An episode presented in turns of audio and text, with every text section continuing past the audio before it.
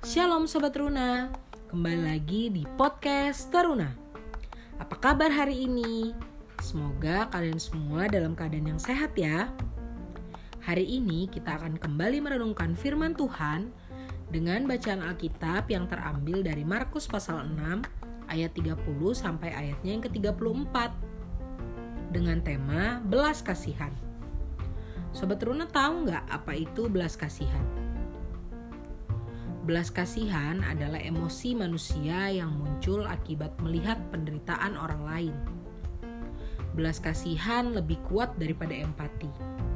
Perasaan ini biasanya memunculkan usaha untuk mengurangi penderitaan orang lain. Belas kasihan juga adalah alat dasar dalam hubungan kita dengan sesama. Kenapa ya begitu? Karena kita tidak bisa hidup sendiri di dunia ini. Ada orang lain di sekitar kita. Nah, dalam bacaan Alkitab kita hari ini diberi perikop Yesus memberi makan 5000 orang.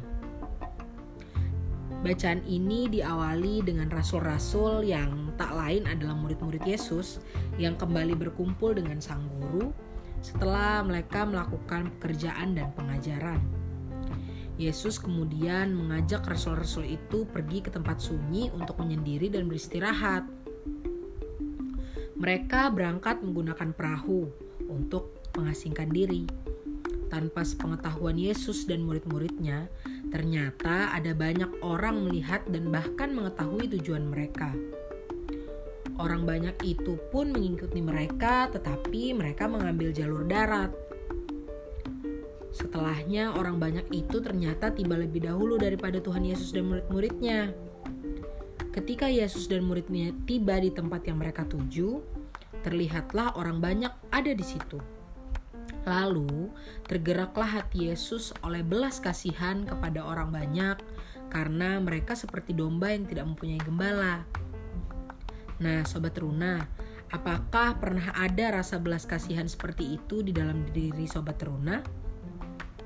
Banyak peristiwa yang terjadi di sekitar kita yang meminta perhatian dan tindakan serta kepedulian sobat Runa.